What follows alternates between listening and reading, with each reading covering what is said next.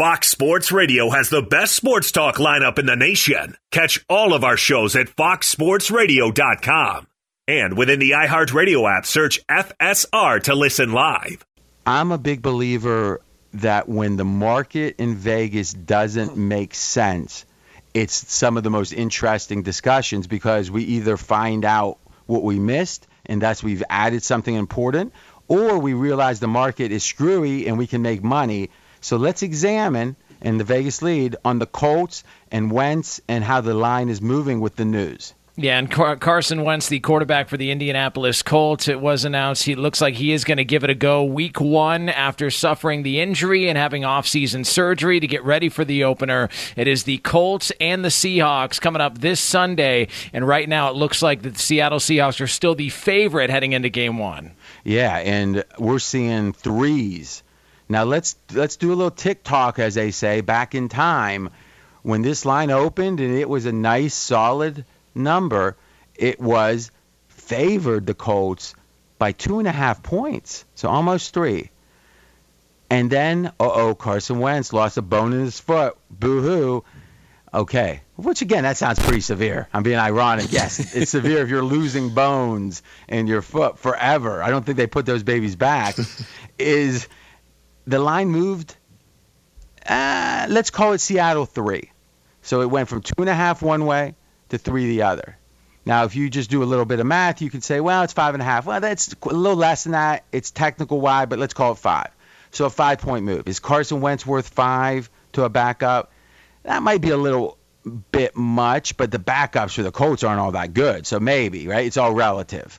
The old joke is how much was Joe Montana worth? It's like about a half a point. Well, Steve Young was his backup, right? So not a big drop off. But you can have better or you know obviously whenever there's a quarterback competition the drop off from the name starter is going to be modest because it was so competitive it was a competition but with Carson Wentz the drop off though he had a bad year to some very unproven backups and weren't even sure who it would be Eason whatever it seemed right okay in the interim since then Seattle favored by 3 pretty quick when the Wentz news came out with his foot and his the missing bone and such. Yeah, there's been Nelson out. There's uh, other concerns injury wise for the Colts, but let's be candid. Those are all little half points, maybe. All right. Oh, you know, Nelson's worth Quenton Nelson's worth a half point, but that's that's it. Okay. The line now that Wentz is playing, it seems, is three, meaning they literally are saying the market, the bettors, Carson Wentz is playing, we don't care. But when Carson Wentz wasn't playing, the line moved five points. So now that he's playing, wouldn't it move back? Yes. So what are the possibilities? I'm going to give two and let AJ and Jonas give their thoughts, and then I'll tell you what's going on. No, actually, I don't know. We're straight out of Vegas. I'm confused by this one. The two possibilities that I see it is Wentz, and Jonas said it in the intro, he'll give it a go. He doesn't seem to be 100%. So they're saying a hobbled Carson Wentz is no better than the backup. Mm. Or number two, there's been a reevaluation of something about the Colts. It could be multiple things how good they are, how much Quenton Nelson matters, how good Wentz is. And all in all, they've been a drastic reevaluation of how good the Colts are. So even with Wentz healthy, the line is five points different, which would imply if if Wentz, you know, we're out, it'd be another five if it's about all. So I don't think that one's even really possible that it could be the whole five points. It's not moving back. It could be two of it. You know, because lines move two points for no reason other than the bettors just think the thing is mispriced. But it, they don't move five in the NFL. So I would say you can. Uh, that second one is a partial reason. And I think the main reason that I can even see would be that they don't believe Wentz is going to be better than his backup at his current health. AJ, what do you think it is? I think that you are right. It's almost impossible that it could all be just a miscalculation of what the Colts were. But I do think that they, it could it, be Seattle being upgraded too. It's all relative between the two teams. Well, sure. You remember at Seattle early in the uh, offseason, there was thoughts that, that uh, they they may have players who were willing to sit out, yeah. uh, and and both Duane, those guys Brown's get paid. Not moving the number. No, no, but uh, you know, just a, a, continuity thing. Everybody's happy now, though, in Seattle. Maybe that's a, a, there's maybe a half point total in that. I, I'm with you though. There's no way that it can be all you know. The Colts. This is all just a reevaluation because, like you said, let's say generously Carson Wentz is a four point upgrade from hit from the backup Eason or Ehlinger. I mean, this this line wouldn't go to you know seven or, or even six if, if they set up Carson Wentz isn't going to play. I just can't right, so, picture. So let's think about happening. what you're saying here. If we're saying it's not a reevaluation or a Carson Wentz type, hey, he's not 100%, so let's discount him, right? Is if it's not that, you're saying, well, heck, then under that theory, if there's been a reevaluation uh, of the team itself, other than Carson Wentz, which is causing this line not to move back, then the theory is and if Wentz didn't play, there'd be another drop off because we're saying it's not about him, and thus it would go to like like you said from three to six, seven, eight.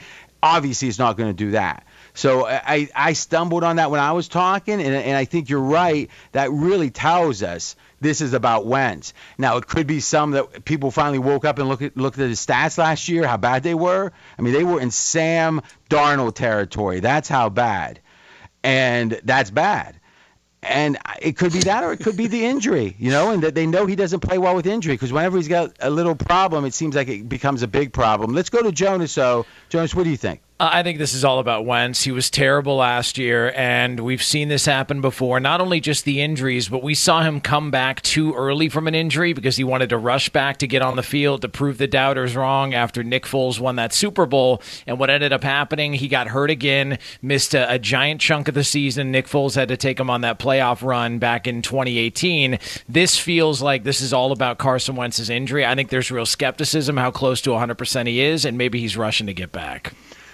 Okay, but see, here's what concerns me about, or not concerns me. Here's what makes me question that is, haven't we felt like he was going to be back now for like a couple weeks?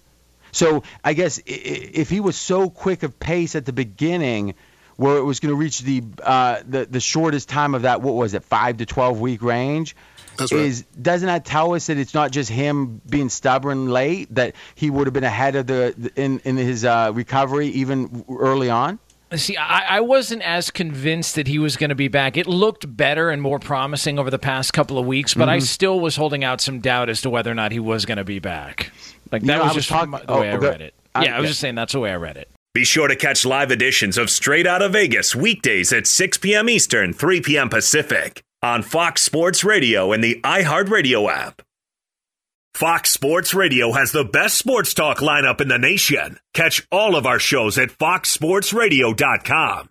And within the iHeartRadio app, search FSR to listen live. TJ Watt, the stud defender for the Pittsburgh Steelers, uh, he is still awaiting a contract settlement somehow with the Pittsburgh Steelers, trying to get an extension done before the season kicks off this weekend. And his quarterback, Ben Roethlisberger, stuck up for him, RJ, for your Steelers, saying, I think TJ should get whatever the heck he wants. He's arguably one of the best players in football. Well, I like the sentiment, Jonas, but I think that's one of the stupidest comments I've ever heard it's like, hold on a second.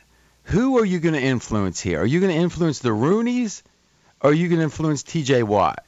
So if you're Big Ben and you want Watt to sign, because let's be honest, if it's for 80 million or 77 million, who cares? No one here, eh, anyone that says players got to get what he deserves, and thinking that you know tens of million. I'm not saying he doesn't. He should get what he can deserve, but I don't care. I hope he signs for a few million less. You know why? Because it would replicate what Tom Brady does, even if it's not by choice, and thus there's more money to spread around. Once again, every dollar you spend with one guy is a dollar you can't spend with the other guy. So Big Ben's like. Eh, the very fact he's saying this says one, he doesn't understand the basics of salary cap. Number two, and he's taking his fair share of money.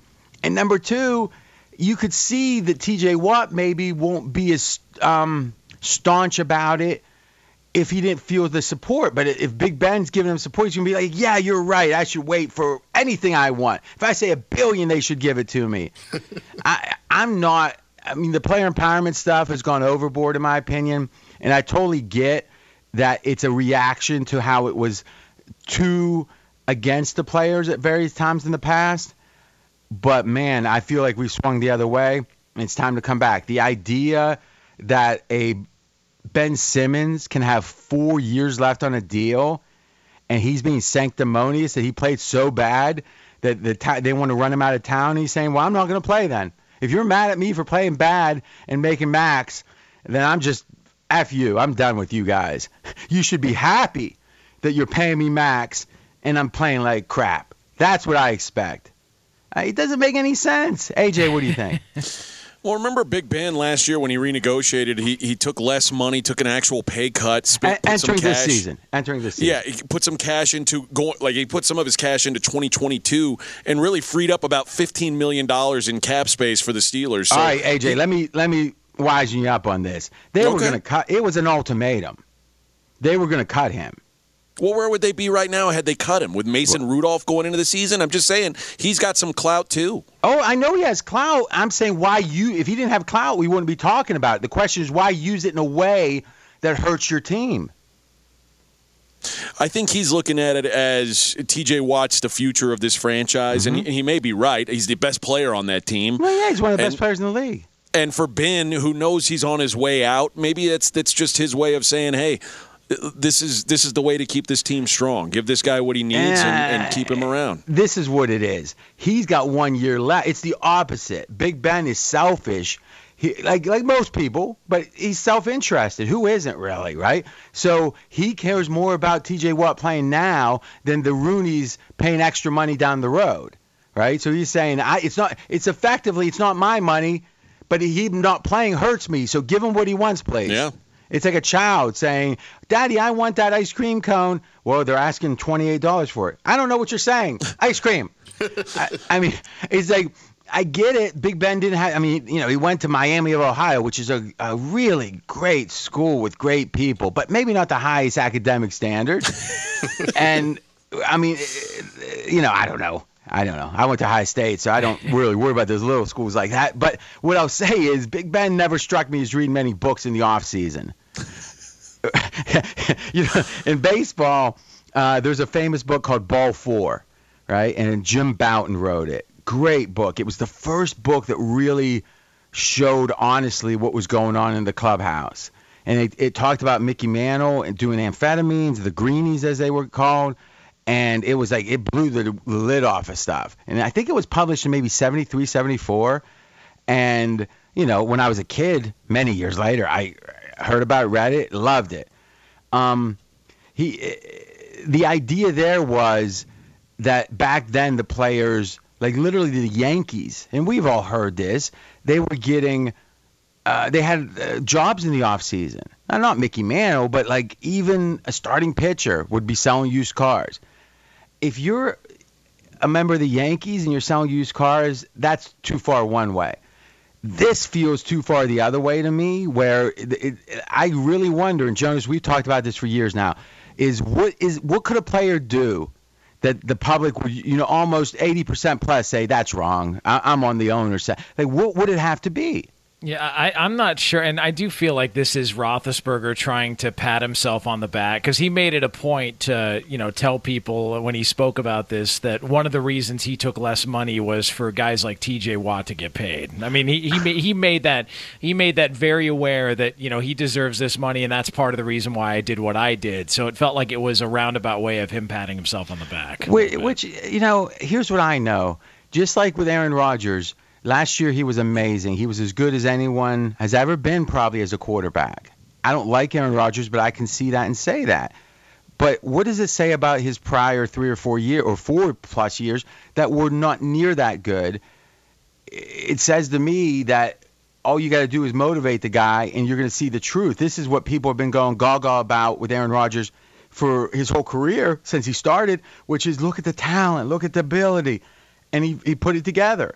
And uh, Big Ben coming in thinner now on the TB12 or whatever. Doesn't that make you question about the prior five years that he, he, he waddled in? And I'm telling you right now, Big Ben's the toughest player I've ever seen. As a Steelers fan, uh, Terry Bradshaw was famous for being tough. I think his name was might, might have been Deacon Jones from the Browns, but some mean tackle or DN picked him up and like power drove Terry Bradshaw back in the day famously. And Bradshaw was tough, But I've seen Big Ben take hits and come back. I've never seen another quarterback do. So I respect the heck out of that guy. And I think he's the greatest quarterback, better than Bradshaw. And I grew, I was like 10 years old when Bradshaw started winning Super Bowl. So I mean, like I was in. I had a little 12 shirt, and I I didn't have quite the same arm. But the rea- the reality, I used to try to emulate the way he threw the ball. If you look back, I'm sure you can see in the uh, uh, Google, is he used to put his hand on or his finger on the tip of the ball. Yeah. And it was like this weird, like he used to throw the javelin in, in in college, and it was like I tried to throw like that. It looked like a punt when I would do. it. but I love Bradshaw. But Big Ben gets a ton of my respect, but he's not a deep thinker. And to me, this goes against helping the team. It goes against everything really, other than wanting to seem like a good guy because more money sounds like a good thing, and that to me is very shallow thinking. Any closing thoughts, uh, AJ? I, but I do. You say he's not helping the team, but he would be helping the team right now, which is what Big Ben cares about. This is his last season. He wants the team to win right now. So him being motivated, Big Ben, to try to get T.J. Watt re-signed would involve not trying to give him power to hold out. It would be trying to make it where he signed, because you know who's going to be more influential, the uh, or influenceable. Who's going to be influenced, the Rooneys or T.J. Watt? Because you think Watt more likely. Yeah, you think the Rooneys are going to be like, "Uh oh, Big Ben said that, we better sign him." no. Yeah, we are. Be sure to catch live editions of Straight Outta Vegas weekdays at 6 p.m. Eastern, 3 p.m. Pacific. Hey, it's Ben, host of the fifth hour with Ben Maller, along with my trusty sidekick, David Gascon. Would mean a lot to have you join us on our weekly auditory journey. You're asking, what in God's name is the fifth hour? I'll tell you, it's a spin off of the Ben Maller Show, a cult hit overnights on FSR. Why should you listen? Picture, if you will, a world where we chat with captains of industry in media, sports, and more every week, explore some amazing facts about human nature and more. Listen to the fifth hour with Ben Maller on the iHeartRadio app, Apple Podcast, or wherever you get your podcast. If you're taking winning seriously, then understanding the basics of what numbers to move through or not move through with teasers is kind of a 101 level thing. But you know what?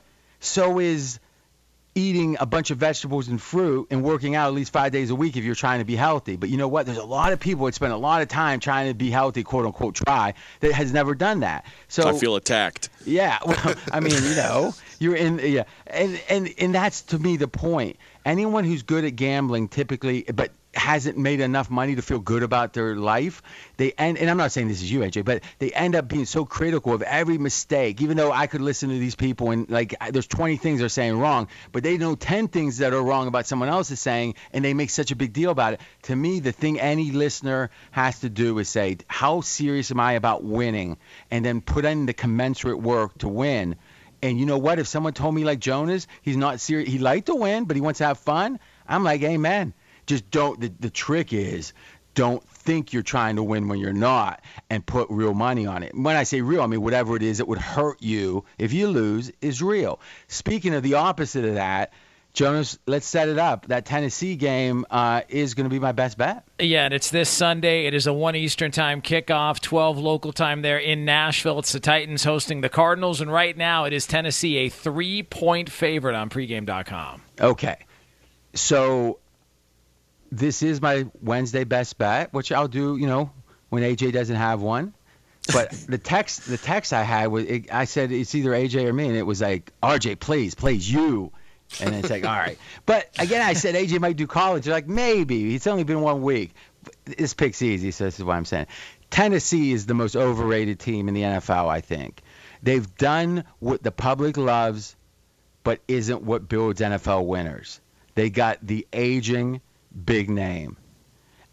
What have they lost? Well, they've lost an offensive coordinator that some would say is the reason Tannehill turned things around. Not to mention the fact, though, the first game, this might not be a huge issue, but Derrick Henry and the accumulated fatigue.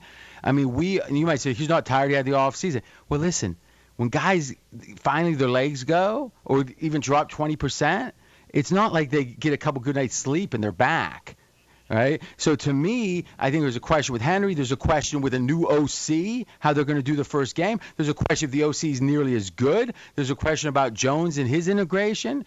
And as much as Arizona There's uncertainty with them. A lot of Kyler Murray's struggles last year was he wasn't running because he hurt his shoulder about the middle six games. In the other games, he looked pretty good. And getting points home, personally, I think this is a uh, really good value play, and we're fading the public's love of Julio Jones and Tennessee in general. So best bet on Arizona plus three.